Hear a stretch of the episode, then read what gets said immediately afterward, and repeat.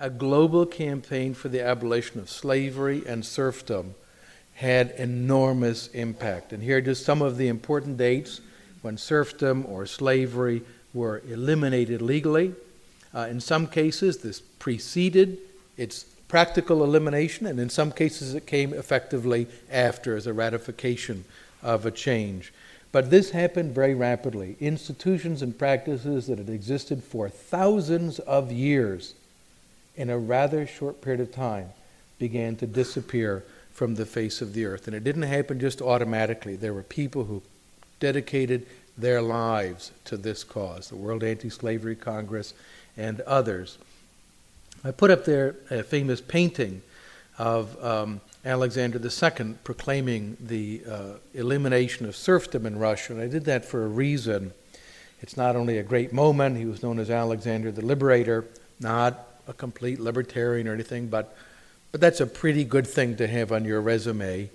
Uh, you eliminated serfdom uh, in a giant empire. But the sad part is, of course, what happened to him. He was on his way to sign a new constitution for Russia, to give it a constitutional monarchy, and he was assassinated uh, before he got there. His uh, coach was attacked uh, they killed his coachman and so on. And he went out to help people from his armored coach, and one of the crazy people, the nihilists, uh, blew him up as well. And the consequence was uh, a catastrophe for Russia because his successor said, enough of this liberalism, enough of this openness, enough of this constitutionalism, and returned Russia to the path of autocracy and absolute government. And how different it would have been. If you want to visit one of the saddest places in the world, go to St. Petersburg to the Church of the Spilled Blood, uh, which is where he was assassinated. So the world would have been a very different place had that one event not taken place.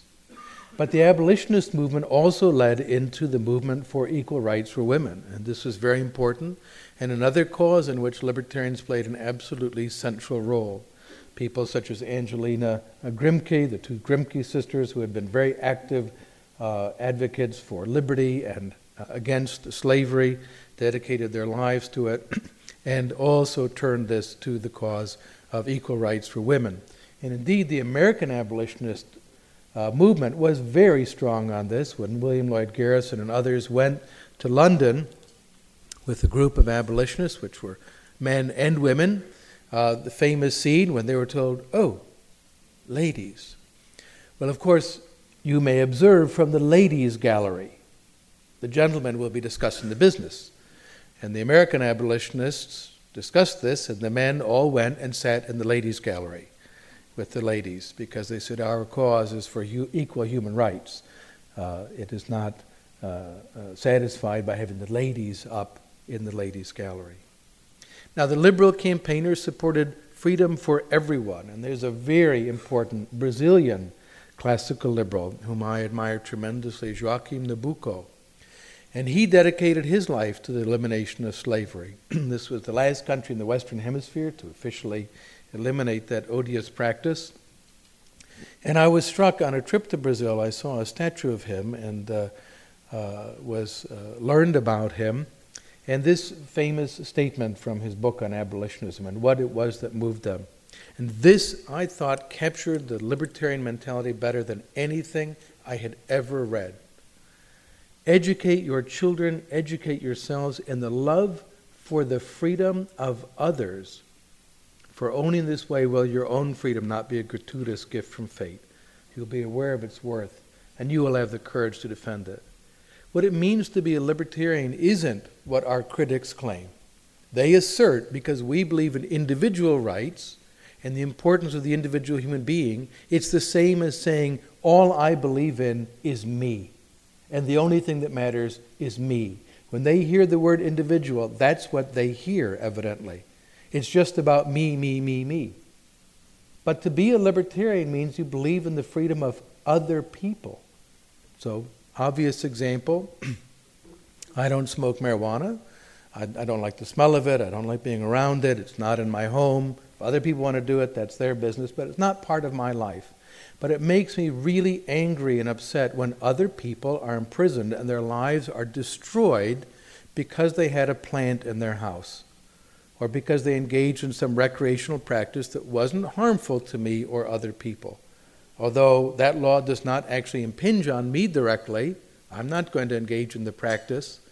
Uh, I don't have to be a member of a religious minority. I don't have to be a Yazidi or a Shia or a Sunni or a Christian, a Catholic or a Protestant or a Jew to be angry and upset when those people have their rights violated, when they are murdered for professing their religion peacefully. So to be a libertarian, to be active in promoting liberty, means you believe in the freedom of other people. This is a very important element that, again, our critics, they can't get it through their minds. They think talking about individual freedom means it's just about me, rather than seeing every individual as having moral value and worth. Liberals also campaigned for peace. The free trade movement that they promoted and campaigned for so vigorously was a peace movement, and they understood it as such. They understood the old principle if goods cannot cross borders, armies will. And they said, if we want to make a more peaceful world, probably the best thing we can do is to promote freedom of trade, freedom of travel, allow people to travel, to trade, and see each other as friends. One of the great German liberals, an enemy of um, Bismarck, put it very neatly. He said, if we could only get every German to see all of their neighbors as customers, they wouldn't want to shoot them. it's a very simple, basic point. And he said, that's how we should see our neighbors as potential customers. And this would at least get rid of the desire to shoot them. So, some of the great figures that I put up there that deserve to be remembered Jean Baptiste Say, um, John Bright, Frederick Bastiat, Eugen Richter, one of the great uh, German liberals, and it's quite sad. Germany had an extraordinarily robust and intellectually powerful liberal movement, but they were defeated. And this is a reminder to us that it is not inevitable that liberalism uh, will triumph for libertarian values. They worked tirelessly, and unfortunately, they lost, and the consequence was a catastrophe for uh, Germany and for all of Europe and the world. Richard Cobden and Frederick Passy. Frederick Passy was a great French economist and the first winner of the Nobel Peace Prize. And he was known as a champion. It was perfect, Nigel. Uh, every time, in fact, whenever I mention the name Frederick Passy, come on, Frederick Passy, let's hear it. Ding, okay. Uh, he's a figure who deserves to be remembered because he was a pioneer of the global peace movement and he saw free trade as the path toward it. Unfortunately, as the 19th century drew to a close, our ideas began to wane. Other ideas came into the ascendancy nationalism, socialism, various doctrines of racism and collectivism, imperialism, and so on. And this was noticed by some of the libertarians of the day. E.L. Godkin, who was at the time editor of The Nation, may surprise you, was a very strong classical liberal journal at the time. It certainly is not anymore. Uh, in 1900, wrote a very powerful column, and there is an excerpt from it in the Libertarian Reader, so I encourage you to look at that. I think all of you have copies. This is one of the most chilling things I've ever read. Nationalism, the sense of national greed, has supplanted liberalism. An old foe under a new name. The old fallacy of divine right say absolute power of the state, has once more asserted its ruinous power, and before it is again repudiated, there must be international struggles on a terrific scale. He had a pretty good sense of what the 20th century had in store, what was going to happen not very many years after this period. And so the people of that time tended to be very, very depressed, the classical liberals. They saw that the initiative was being taken by people who were leading the world towards war and destruction and tyranny.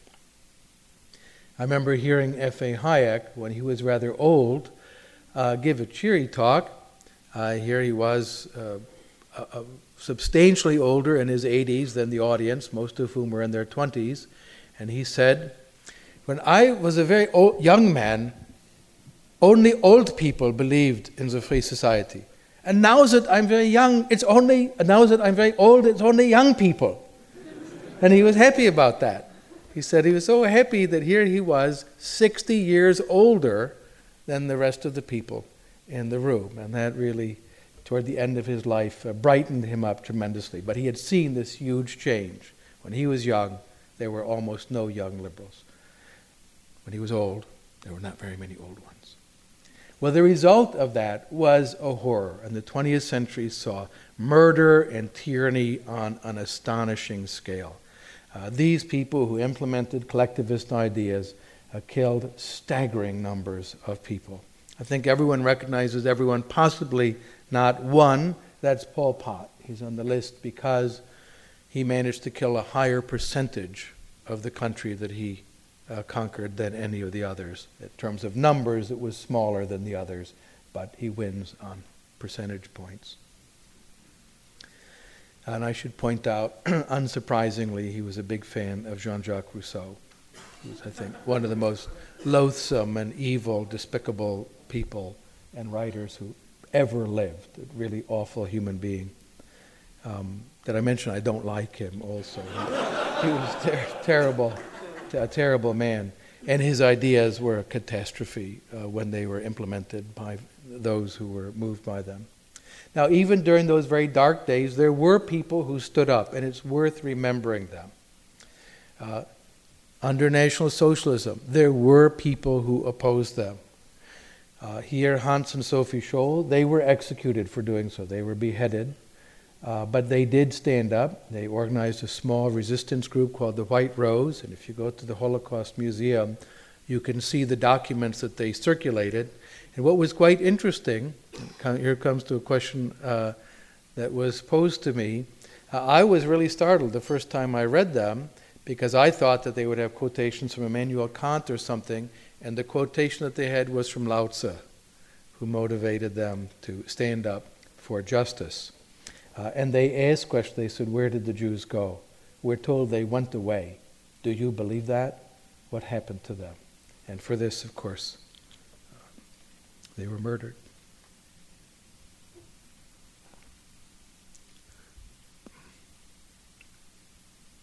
Oh, I apologize.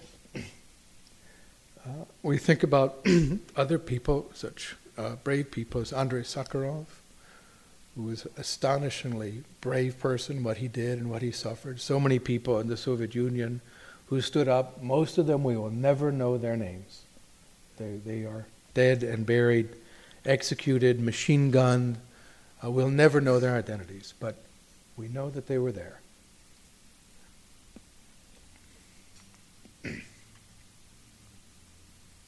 and there were people in freer societies who also stood up and revitalized the ideas of liberalism. So, starting in the United States and Canada, uh, and then also in Switzerland and elsewhere, some of these great figures, Ludwig von Mises, starting in the 1920s, his criticism of socialism and collectivism, Isabel Paterson, a wonderful, most interesting writer from Canada, uh, wrote for the Saturday Evening Post and articulated the ideas of liberty. I think her essay, The Humanitarian with a Guillotine, is simply brilliant. Uh, Rose Wilder Lane. Rose was an astonishing woman. She was a young communist. She went to the Soviet Union, so excited about this new society, and was horrified and dedicated her life to warning humanity about it. She was a really fascinating person, uh, the only person I've heard of who was actually proposed to by King Zog of Albania. Uh, and uh, for marriage. And uh, she was just a fascinating woman who earned her living as a as a professional writer. Uh, Friedrich Hayek, who in 1944 uh, almost ruined his academic career by leaving monetary and capital theory and talking about socialism and the road to serfdom. A book that is often cited and rarely read today by its critics, uh, who assert that it's about how big government or affirmative action or something is the road to serfdom. He talked about central planning, and he saved us from central planning. It's a very important book that had an enormous success. And of course, Ayn Rand, who came to the United States from the Soviet Union, lied her way into the U.S. She was an illegal immigrant, because she lied to the immigration authorities uh, to get into the country and then helped to galvanize generations on behalf of individualism. Milton Friedman, such a great educator, uh, really remarkable person. Then two, probably not so well known to you, Luigi Einaudi, who was the first president of the Italian Republic, a great uh, economic historian, had been an anti-fascist activist, and he and his team gave Italy 10 solid years of libertarian economic reform that led to what was called the Miracolo Economico, the great economic miracle of Italy, which people forget today. Astonishing economic growth that came about from this as they swept away fascist legislation. And Ludwig Erhard, who was the finance minister associated with the Wirtschaftswunder, the economic miracle in Germany as well, liberated the German economy and led to such astonishing economic growth. All of these figures were motivated by liberalism and changed the world. Now, in those dark days, in the 1940s, there was a small number of people. I mentioned Isabel Paterson in 1943, her book, The God of the Machine, Ayn Rand, The Fountainhead, that came out, and Rose Wilder Lane, The Discovery of Freedom. So, three remarkable women in one year brought out these three books, and they were enormously popular. At this time, primarily in the United States and Canada, this is where they had their biggest audience, uh, but they have subsequently had an impact uh, globally. And then 1944 in London, uh, Professor Hayek uh, with The Road to Serfdom. This book had a huge impact, not only in the US, but in Britain and across Europe, and then subsequently around the world. Uh, Hayek was, in some sense, got the higher profile because he was a professor of economics at London School of Economics, and he wrote in that kind of style uh, that was, uh, although the book was pilloried and assaulted and attacked on astonishingly brutal reviews, if you go back and read the reviews at the time, uh, it really changed the minds of huge numbers of people. And it's worth pointing out that the dedication to the book might be surprising to some. It is dedicated to socialists of all parties.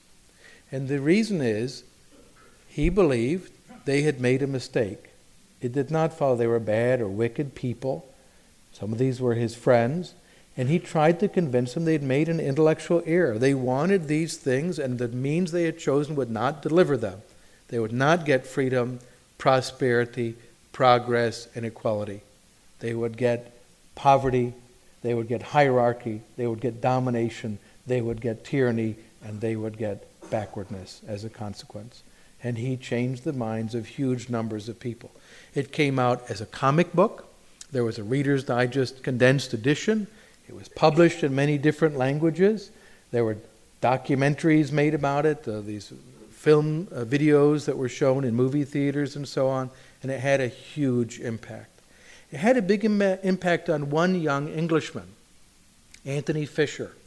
He was a decorated hero of the Battle of Britain. He had flown against the uh, uh, Luftwaffe bombers. His brother was also a pilot who was shot down and killed. He became a commercial farmer, successful commercial farmer, and he had gone to Hayek and basically said, Your book has convinced me. I want to get involved in politics, run for parliament and carry this to save Britain. And Hayek's advice was roughly if you really want to have a big impact, influence the climate of ideas within which the politicians act. That will have the bigger long term impact. If you just run for parliament, you'll become another politician. Change the whole climate of ideas within which the politicians cast their votes and make their speeches. And in, he established the Institute of Economic Affairs. He was uh, decorated a hero, very influential person, and had a big impact on Britain. I'll return to his story in a moment. 1946, Hayek gathered a group for the promotion of liberalism, 36 scholars in Mont Pelerin, Switzerland. It had been planned initially for 1938, but the war intervened, people couldn't get visas, and then after the war broke out, obviously this was not possible. Uh, he began, before the war ended, to say we need, if we're going to avoid this horror again, to revive the ideas of liberty. And began to reach out to people. they debated what should be the name and finally said, let's name it after the hotel we're in. It is the Mont Pelerin Society. It included quite a remarkable group. That 36 had, oh my gosh. there we go. Uh, uh, eight future Nobel Prize winners in economics, some of the greatest philosophers Michael Polanyi, Bertrand de Jouvenel, Karl uh, Popper, great historians such as Cicely, Dame Cicely Wedgwood and George Hilton. And this organization was dedicated to reviving the ideas of liberalism as a living intellectual project, not a dogma, not something you memorize and get the right answers, but something you're willing to debate, to advance, to improve, to disagree with each other. And some of the debates were very, very, very robust among the members. Think tanks were established. Many people forget that the first of the classical liberal thinkers, uh, think tanks was actually in Australia, the Institute of Public Affairs, which is still going strong, great uh, uh, libertarian voice in, in Australia. Uh, Institute of Economic Affairs, Foundation for Economic Education in the US. Some years later, the second wave, if you will, uh, the Cato Institute and others in the US. Journals and magazines were established in Norwegian, Italian, and French and German. Uh, and these began to revive the ideas of liberty at this level among intellectuals who would find it exciting. And I recommend reading Hayek's little essay, The Intellectuals and Socialism. It lays out what his game plan was, what he had in mind. Just to turn to the IEA, they really helped to change Britain. Mrs. Thatcher uh, put it very neatly on the occasion of their 30th anniversary. She gave a lovely speech speaking about uh, the small number of people who founded the IEA. They were the few, but they were right and they saved Britain. And I should add, being Mrs. Thatcher, she was a really brilliant orator. I did not agree with her on everything at all, but I admired her tremendously and got to see her in Parliament debating Neil Kinnock. She added after this, she says, but don't forget, it's the hen that lays the egg. Which is a very Thatcherite uh, moment there that she was reminding them she was the one who did it. It was the hen who lays the egg. Now, much of the modern libertarian movement, the story is told by a very, in a very good book by Brian Doherty with Reason Magazine, Radicals for Capitalism. I like this book, I recommend it. It sometimes has chapters, and I reviewed it and I was nicely critical. He sometimes dwells on people who were very odd and extremely obscure.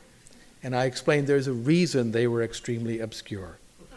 Uh, but he thought they were interesting, so keep that in mind. It's a, he makes it a somewhat zanier story than I think it uh, should, should be understood as. Now, what I do, most of my work is not in the U.S. I travel most of the year abroad, and I get to work with libertarians in uh, Nepal and in Poland.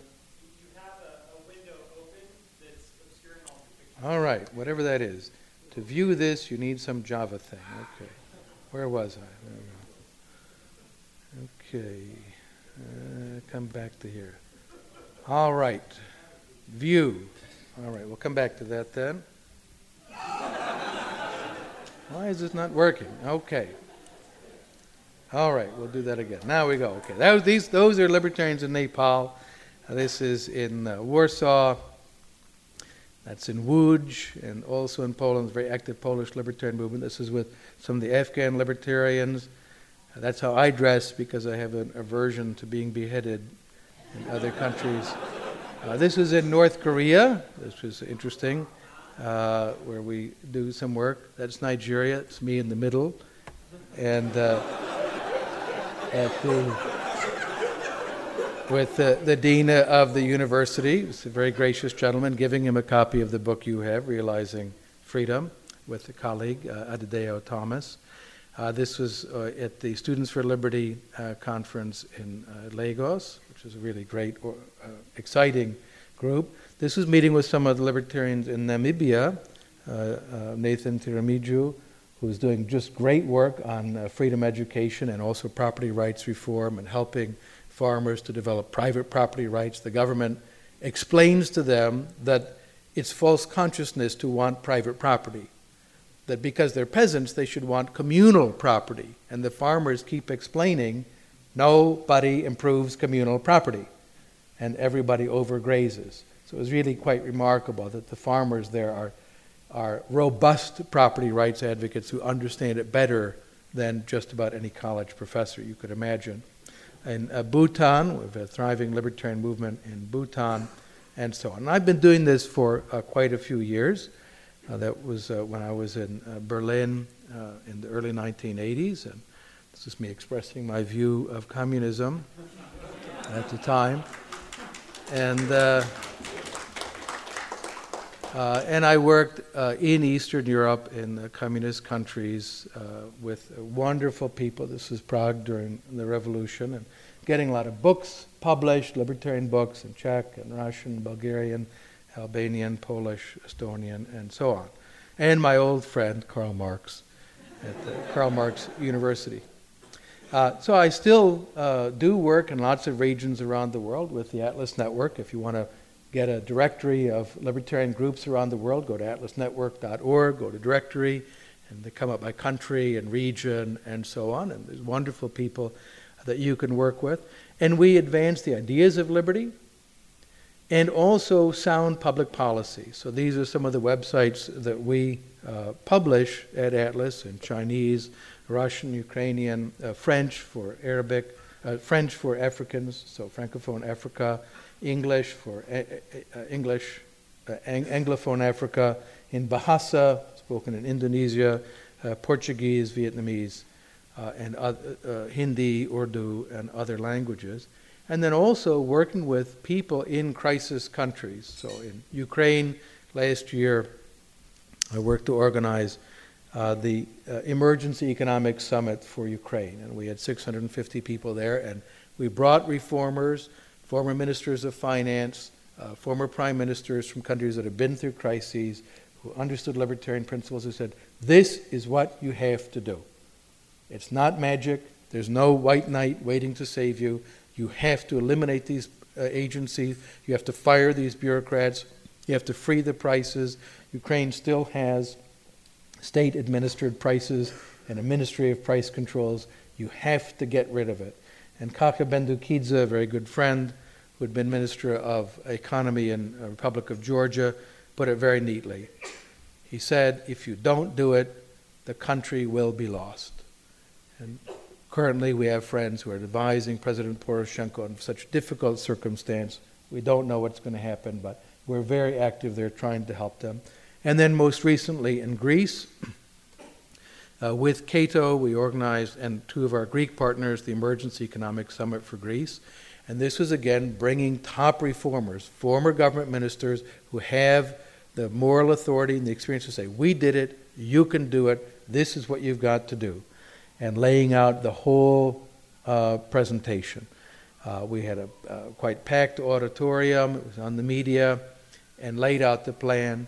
Uh, all kinds of serious experts and interestingly enough, the finance minister, Yanis Varoufakis, uh, came and delivered the final talk. He was supposed to come. He agreed to speak at 11:20, which is fine. The day before, he said, "I'm not. I'm going to come at the end and give the last talk and leave."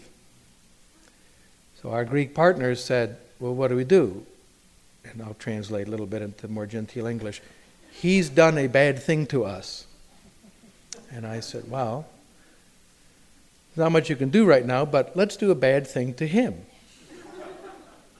and that's not the language I used. And um, because he had done this. And so I said, Let's do this. I'll talk to Tom Sargent, who's a Nobel Prize winning economist.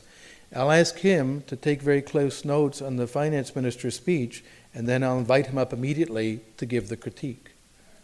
And so the headline was Nobel laureate uh, humiliates and spanks finance minister. which, is, which, is, not the headline that Varoufakis wanted. Um, and I should mention another group that's very important to me and to the Atlas Network uh, that's growing internationally, and that is Students for Liberty. This is a great organization. I love the work that they do all around the planet. This is really the future of liberty. They are on every continent. They have people of uh, every ethnicity, race, language, uh, promoting our ideas of liberty. And I actually ask uh, Stoyan, who's the chairman of the European Students for Liberty from Bulgaria, stand up. And uh, Great organization. So, anyone who's interested in Students for Liberty, if you're potential mentor members, there are some members here, talk to Stoyan. If you're a potential donor, I do give the money every month. Uh, it's fairly painless. There's a little sound out of my bank account.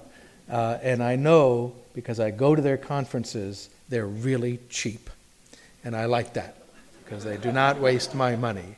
And so I'm, I'm a big fan of the organization. So let me conclude by asking what's driving this contemporary worldwide libertarian movement? Well, there's lower cost of transacting. We think about travel costs have fallen pretty dramatically for much of the planet. Electronic communications costs, uh, this interweb thing everyone is talking about, has made it easier. Uh, but also the libertarian virtues. Uh, we do believe in individuality. Uh, we take that very seriously. We don't believe in collectives and big groups opposed to each other uh, based on some ascriptive features. We believe in responsibility, but also, and this is a very important classical liberal value, we do believe in solidarity. And that's one that is usually not mentioned among the virtues of liberalism because we think of individuality and responsibility as primary virtues, and our opponents, let's call them that, uh, on the left and the right, what's their primary virtue? It's solidarity, us together and individuality and responsibility don't appear. But it doesn't follow that solidarity is not a liberal virtue. It also is a liberal virtue. It's not the dominant one, it's not the primary one. Individuality, freedom, responsibility are dominant. But standing with our friends when they suffer is important. So when in China we have had good friends like uh, Guo Yushan and others, Wang Kaiping, who have suffered from the authorities, we do not forget them. We do remember them. We help them when we can. When we have friends in Iran and Russia and elsewhere who have suffered various kinds of persecution, we do not forget them. And they know that. And that's really important to people to know that they are not alone. But also, we respect peaceful diversity. This is another part of the liberal perspective. We have a universal message. It can be expressed in any language or context, culture, and form. There is a universal message of liberty, universal aspirations for freedom, independence, prosperity, and dignity. I do not believe people, uh, our collectivist friends, who tell me, oh, they don't understand freedom.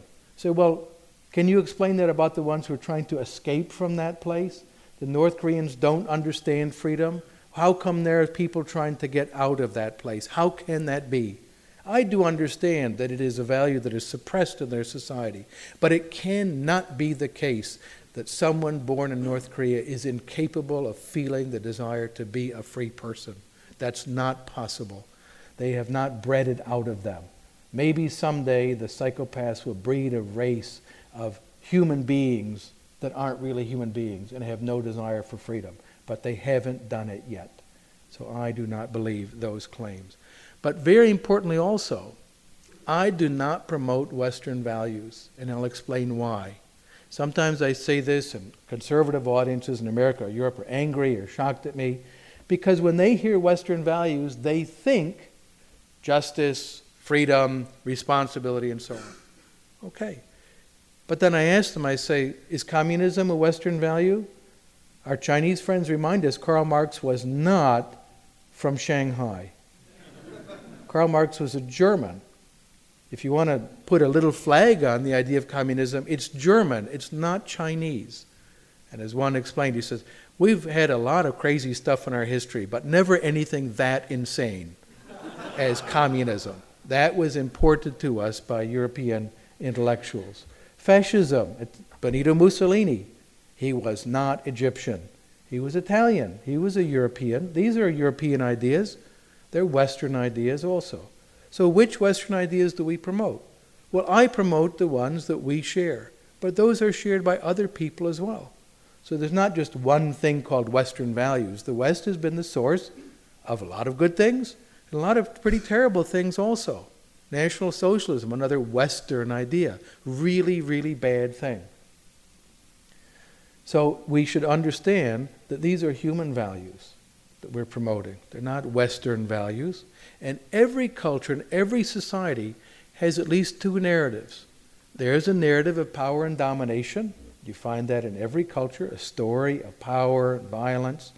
But there's also a story of liberty. In every society, every culture, there is a narrative of freedom. And part of the job is to uncover it. If it's been covered up by tyranny and war and violence, to find those roots of liberty in their own society. They take many, many different forms. I'll give you one simple example, something I learned when I was in Ghana some years ago. And with our colleagues, we're organizing a libertarian conference. And one of the radio stations, Joy FM, which is a very big West African radio station, said, Oh, we want to have Dr. Palmer on. And I said, Okay, what, to, to talk about what? To talk about Zimbabwe. I said, Well, I'm not the guy to talk about Zimbabwe. I haven't been to Zimbabwe. Well, we want you to talk about Zimbabwe. I said, Well, I'm not going to do it. Have one of my African colleagues. No, you. You or no one. So I talked to my African colleagues, and they said, Okay, one of my colleagues, Adedayo, came on with me. And he had been to, to Zimbabwe five times and worked with people who were struggling against the tyranny there. He was fabulous. So I talked about theoretical things about if you print a lot of paper, it will fall in value, paper money. So that's true everywhere. It's true in Zimbabwe, it's true in Hungary, it's true in China, it's true in America. Uh, and he talked about Zimbabwe. And one of the things he said was so powerful, and in some ways only Africans could understand it he said, if Mugabe had wanted to be a great man and help his country, he could have become a king instead of president. Doesn't it sound strange to the non Africans here? Because kings we think of as powerful people who crush other people. But in, at least in West Africa, the role of the king is to be a peacemaker in the community. He's the one you come to when you have disputes over property and land and, and family fights and feuds and so on. He brings peace to the community. He helps to settle disputes, and he has the authority that the community grants to him. He's not a president, which is to say, a psychotic dictator, right? Which is typically what president means in some of the African states, Zimbabwe being the preeminent example. He could have been a king instead of a president. That was expressing an African understanding of liberty and of the role of institutions to help people to adjudicate disputes and to live together peacefully. Now, each one of us can advance liberty. We can do it in our own countries. There are a number of, of uh, people here from uh, various countries. We can promote peace and free trade among nations. This is a great cause for liberty. And I've been working closely with Chinese and Indian libertarians to promote more free trade between China and India, two enormous countries that look at each other, their leaders, with a great deal of hostility. It would be good for them and the world if there were more trade between India and China. Everyone would be better off, certainly the Indians and the Chinese. Support those who are suffering from oppression. That's why I love organizations like Amnesty International and Human Rights Watch and Human Rights Foundation, who stand up for people and let them know they are not alone. And support organizations that speak out for us. So, Cato Institute, obviously, Atlas Network, Students for Liberty, others, Institute for Justice. There's a whole array of them. I'm not going to pick any one as the one you have to support. But there are so many groups doing important things. But there's one more thing, one more very personal thing. And that is to be willing to stand up and speak for the right thing when the occasion calls for it. So, uh, one image that I like very much uh, I like to take this as how I think we should confront the world, right? I will not comply. Or another way to think of it, with the famous image that's gotten a lot of attention lately, we should all try to be this guy, to be that man, surrounded by people mindlessly following a horror, and this one man, I don't know who he was, standing there, he's just not going to do it. And I admire someone in that situation. So I hope on my tombstone they will put that picture and say, he was like that guy. Thank you very much. One more thing.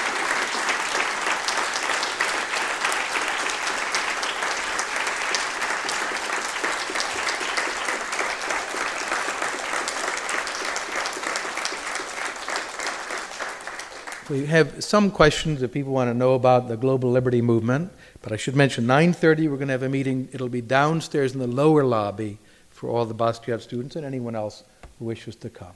So we have a microphone someplace right back here. Uh, yeah, so you mentioned that um, that Karl Popper was a classical liberal, and mm-hmm. I had absolutely no idea. I knew his work in um, philosophy of science, but I had no idea that he was a liberal. So I was wondering if you could talk to the uh, whether or not there's been any advance in liberal views within academia. Yes, uh, I think tremendously, and in a number of disciplines, economics, uh, in uh, political and moral philosophy. Uh, I should mention someone else that you should get to know, and he'll be speaking with the Bastiat students, but anyone else should come and collar him. Nigel Ashford. Nigel, would you stand up? Uh, Nigel works with the Institute for Humane Studies, a group that I have been affiliated with also for many years. It's a wonderful organization, and they work primarily, not exclusively, but primarily in the academy. And they have done a great job of helping young people who favor these ideas to advance their careers, not just as mouthing propaganda or repeating what someone else said, but really developing the ideas of liberty. And so I think there's been tremendous progress, and not just in the United States, I should add. Uh, so it's actually much better than when I went to college as an undergraduate. I do recall my first macroeconomics course, and it was one of those giant courses with 400 students, and the professor had the uh, grease pen thing with the overhead. They didn't have PowerPoint. And he was writing GNP statistics, and he just writing G plus I plus S and so on. And the next line, G goes up, government spending goes up, GNP goes up with an upward arrow. I thought, well, that's interesting. And I asked a question, so I was just a squeaky undergraduate kid. He said, ah, yes. And I said, where does G come from? If G goes up, maybe I would go down, or C? Could that be? And his answer was not to engage me. He said, What have you been reading? and so I answered, and he laughed and went on. I don't think that would happen today. So I think we've made a lot of progress in that way. Uh, this was a, uh, it's a very different world, and libertarian ideas, I think, are taken much, much more seriously. And I should add, Popper is well worth reading uh, as well. And he did write many essays on liberalism and liber- let's say classical liberalism. I wouldn't call him a libertarian in, in a stronger sense, but definitely a classical liberal. Right here.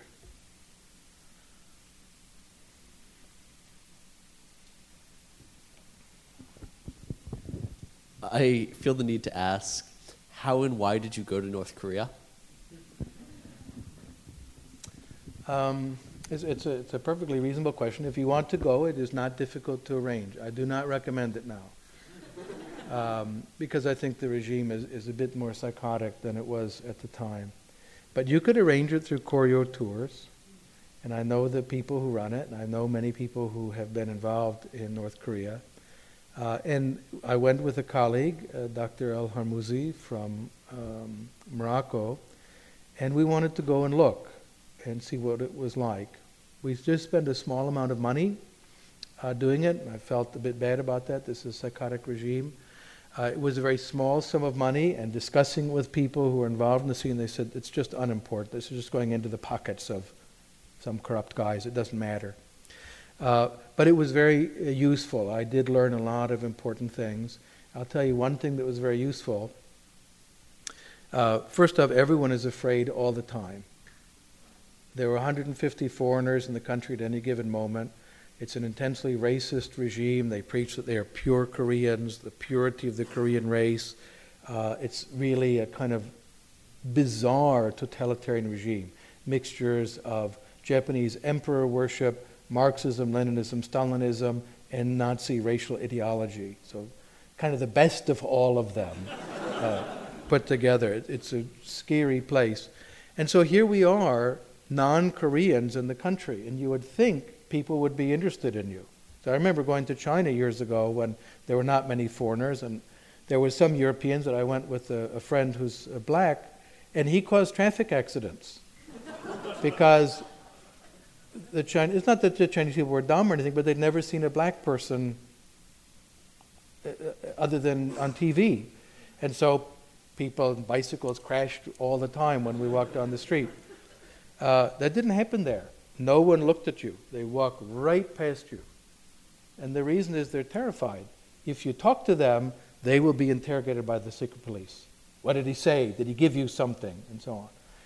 Uh, but I also asked um, one of the uh, minders, Mr. Kim, they're all named Mr. Kim, and I, I asked him a question. I got him way far away from everyone. No one was near us. And I said, Mr. Kim, I have a question for you. Said, Yes. I said, What will you be doing in 10 years? He said, I'll work in an office, which is a communist answer. Anyone who's known communist society, that's a communist answer. Not, I'm going to work in a, in a travel agency or I'll be a lawyer. I will work in an office. It's pure communist answer. And I said, No, no, no, Mr. Kim. I mean, in 10 years, after communism is over. He said, What do you mean? I said, You know what I mean. Said, I don't understand. I said, Mr. Kim, this is the last place. There aren't any others. It's the poorest society in the world. You know that. Uh, there's nothing else. It's over. It's finished. This is going to collapse. And he looked at me and I said, You don't have to say anything because I know that you know that I know that you know that I know what you're thinking. and he got quiet and he said, There's the Chinese model. They're thinking. He said, There's the Chinese model.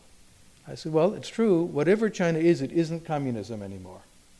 China is not a communist state. They don't have a communist economy. He said, The Communist Party is in control of everything. All the rest is just economics. and, and he did that. And I thought that was very interesting. It was a very interesting answer. And there was potential for opening to China. And I was very optimistic, and I worked with a number of people on that project. Unfortunately, the current dictator uh, decided to kill all of them in North Korea. And so they were all executed because they were connected to his uncle, whom he killed, who was doing business with China. So that, that, that option uh, didn't come to anything. But, uh, but if you want to go, uh, go to Koryo Tours and you can pay for it. And, and they will take you on exactly the same tour I did. Or you can save yourself a lot of money and go online and, and, and watch all the episodes of the Vice Guide uh, trip to North Korea because it's the same trip, the same everything, the same bowling lane, the same, oh, let's stop into this restaurant. It seems nice. It's all, everything is the same. Uh, so you could, you could, it's cheaper. Anything else? Yes, sir. Got a, a mic? Okay, there we go. So thank you, Tom, for um, reminding us Mao is not from Shanghai. Um, so no, no. Oh, no, no. Marx. I mean, Marx is not from Shanghai, but um, there's still a considerable amount of people in China think he's Russian. But my question is related to Karl Marx. So when he just started the communism movement in Europe, um, he doesn't recognize there's borders with the communist movement. So for the workers, there's no borders, so there's no nationality. Do you think libertarianism is also like that? Or do you think people should recognize their own nationality, their own culture, and to develop uh, the libertarianism in their own countries? That, that's a deep and interesting question. One of the reasons why communism ran into problems was the nationalities question uh, because they thought the proletariat was a universal class. And they were so surprised when the socialists in various European countries supported war with their neighbors. This, this really shocked them. It was not what, what their theory predicted. That nationalism was more powerful than this alleged proletarian ideology. But in their case, they thought ideology or ideas were epiphenomenal. What was real was the material uh, uh, Uh, interaction of the material substrate, the means of production. and that that was what drove history, and ideas were just the foam on the surface. And if you thought that, then you would assume that there's an automatic identification among this class of the proletariat. But it turns out that's not true, that ideas do matter. They're not just epiphenomenal, they're not just the foam on the surface of the sea. And the ideas of nationalism turned out to be quite powerful, and more powerful than a proletarian identity that never existed. It just didn't happen. Now, then the question is what is it that really makes the nation, though? And there's a very good essay on this I recommend by another classical liberal who's not so well known, named Robert Musil, Robert Musil. He was an Austrian classical liberal. He died in 1944, I think, in exile in Switzerland. And he's one of the greatest writers in the German language ever. He wrote the great book every German aspires to have read, called Der Mann ohne Eigenschaften, The Man Without Qualities. It's a, it's a great, great, great book. And he also wrote wonderful essays, a great essay on stupidity, uh, which is well worth reading. Um, but he wrote an essay on nationality and what is, what is the nation. And he said, Well, what is a nation? Some people say it's the great literature and ideas. He says, But if that's the case, there'd be a nation made up of French intellectuals and German intellectuals. They know each other's literature, and the typical peasant in each country has never read Goethe or Voltaire or Racine. They have, so he said you'd have a peasant nation speaking French and German and an intellectual nation. It can't be that it's the great literature and art that makes the nation. And he goes through all these candidates, what is the nation? And then he came up with something that was really remarkable and I think a kind of libertarian insight. He said, What is finally the nation? He says, The nation is that great myth by which we can commit every conceivable crime and avoid personal responsibility. Because who committed all the crimes in the war? He was speaking of World War I in this context. Did you do it? Did I do it? No. The nation did it. It did it. He said it's the great fiction by which we avoid our own personal responsibility for our acts. And I think that was a, a deep insight. That said, there's room for a kind of liberal patriotism, if you want to put it that way, to be proud of being identified with a culture that's produced great works of literature and art and engineering and commerce, poems of love and so on, and to identify with those, um, to think about being a patriotic uh, uh, Belgian in the context of the great cities of Belgium and what they accomplished, the flourishing places of freedom and liberty, not a kind of cheap Belgian nationalism that says we're better than the neighbors. Like what, what's that, right? If you want to be an American patriot, be proud of the great moments in American history, of the liberation of the slaves, of the war for independence, the struggles for freedom of speech, of the great accomplishments of art and science and commerce. Don't be proud of the American government kicking some other little country uh, down. This is nothing to be proud of, but to be proud of the really great accomplishments. That's perfectly fine, and every nation has that opportunity and occasion. Not flag waving and war and we're number one and so on. This is a cheap excuse. And real patriotism is to be proud of those things of which one ought to be proud. And those are the accomplishments of voluntary exchange, business, commerce, science, art, and those other achievements. So that's, I think, liberal patriotism, and I embrace it. And that's also one reason why, with the groups that I work with, um, they, I always encourage them. I say, take a name that reflects your own national history. You know, calling it the Milton Friedman Institute in Yemen is not a great idea. Uh, and they might like the ideas of Milton Friedman in Yemen, and we have Yemeni friends who like Milton Friedman, but really there's going to be some Arabic or some Islamic uh, figure or institution or practice or idea. Francisco Marroquin, what a great, inspiring person in Guatemala, this heroic person, man of education, learning, and courage and integrity who defended the rights of the indigenous people. That's, I think, the way that we should, should look at it, and rather than this kind of cheap pseudo patriotism that uh, uh, uh, wants to glory over other countries. So we'll take one more. Okay, two. There we go. Yes.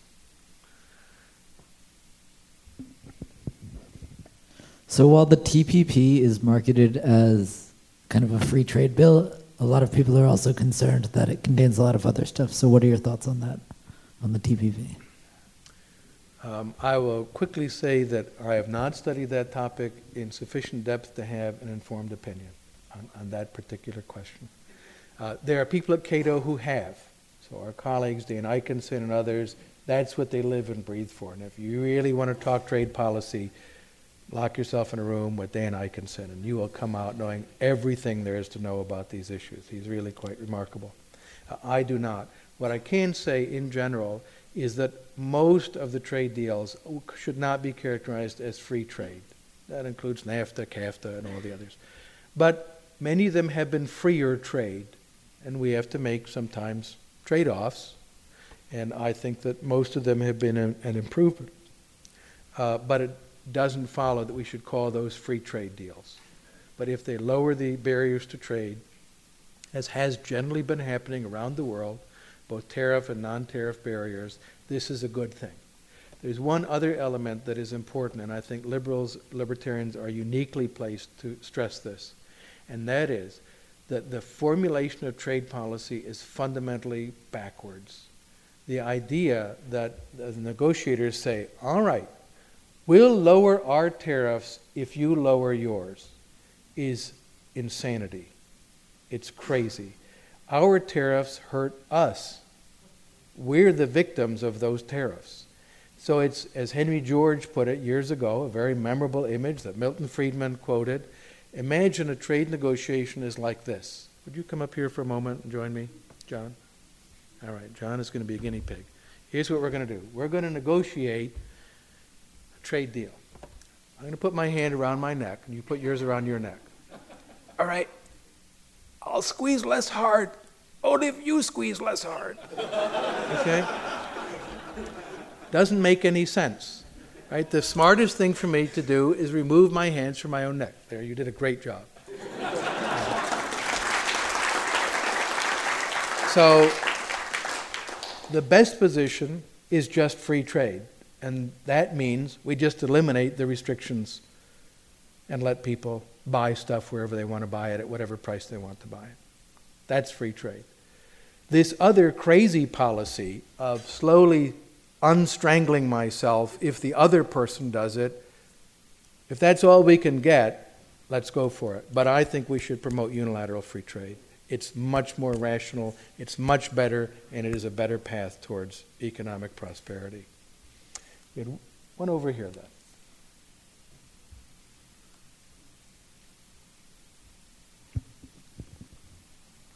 Thank you.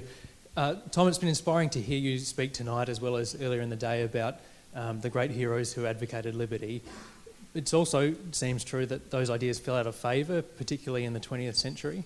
I wonder, I'd be grateful for your thoughts on um, why that was the case and what, what lessons that has for the global movement for liberty today.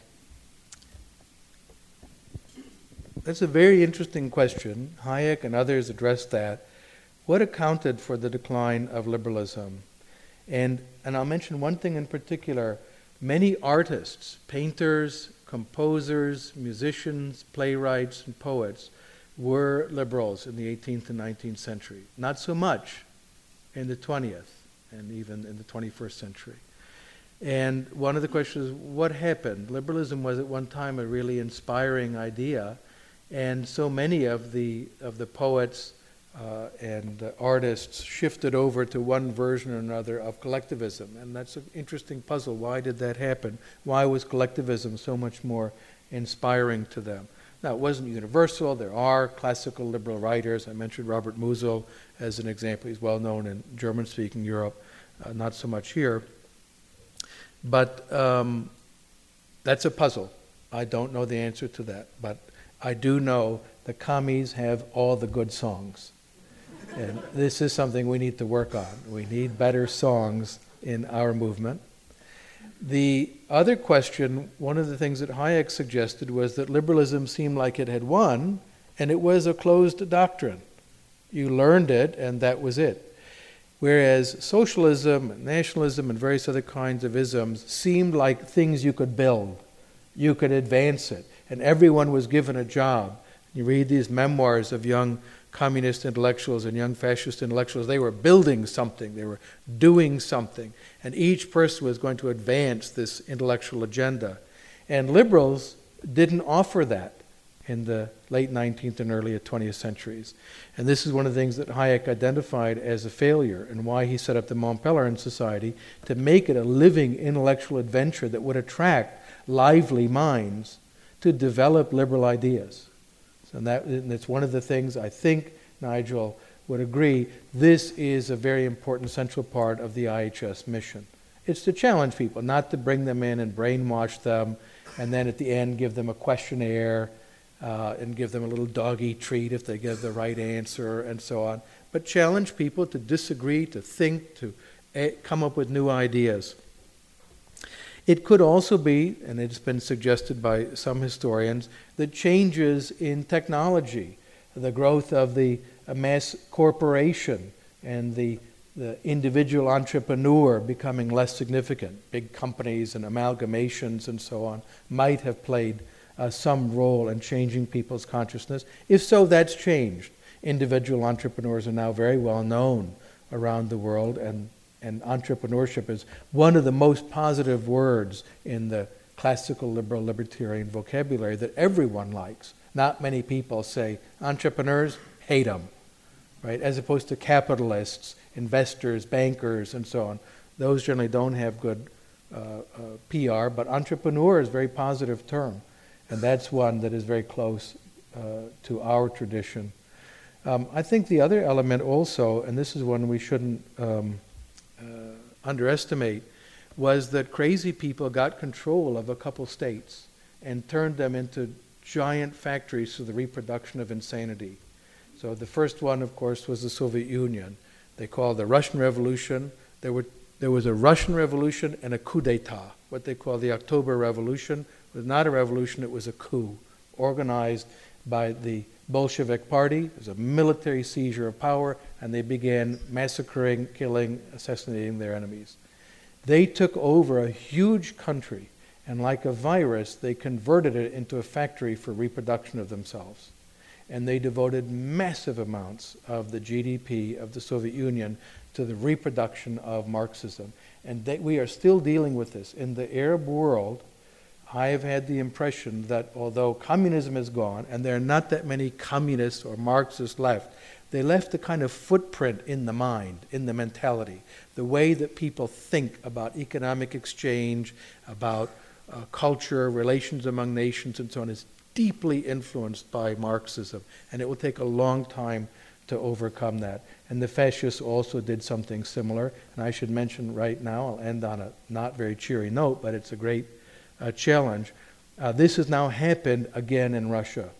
A petrostate is now seized by an ideology of real fascism. Very scary ideology. They have a, a government that is not accountable to anyone. Everything depends on the decision of one man and a small circle of people that he has to keep happy. And he's pouring tons of money into the uh, attack on liberal ideas. And I've been tracing this and I've been working on this issue for the last uh, about four years. And what have we found? Whole publishing houses conjured up out of the ground, publishing an astonishing array of fascist literature.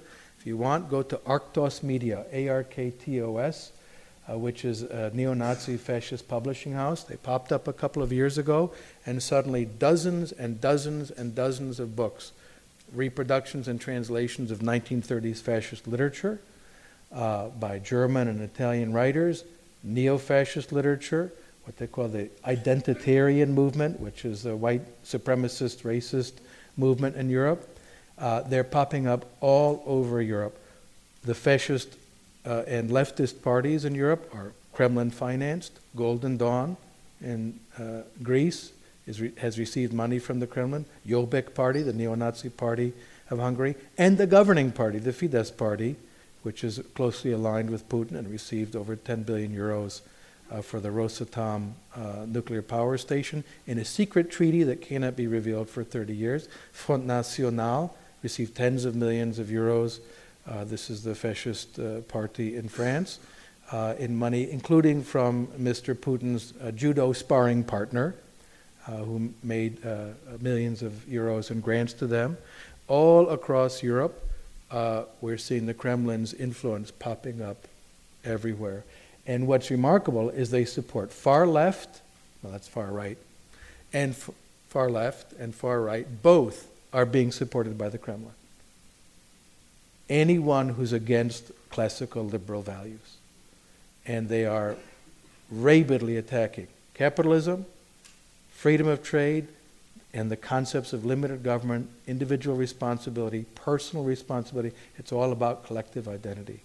So, this is another uh, massively funded source of opposition to our ideas. And I mentioned in Czech and Slovak republics, our friends said all of a sudden, all of these websites popped up, very professional, um, pro Putin, uh, racist, anti Roma, anti immigrant, anti trade websites.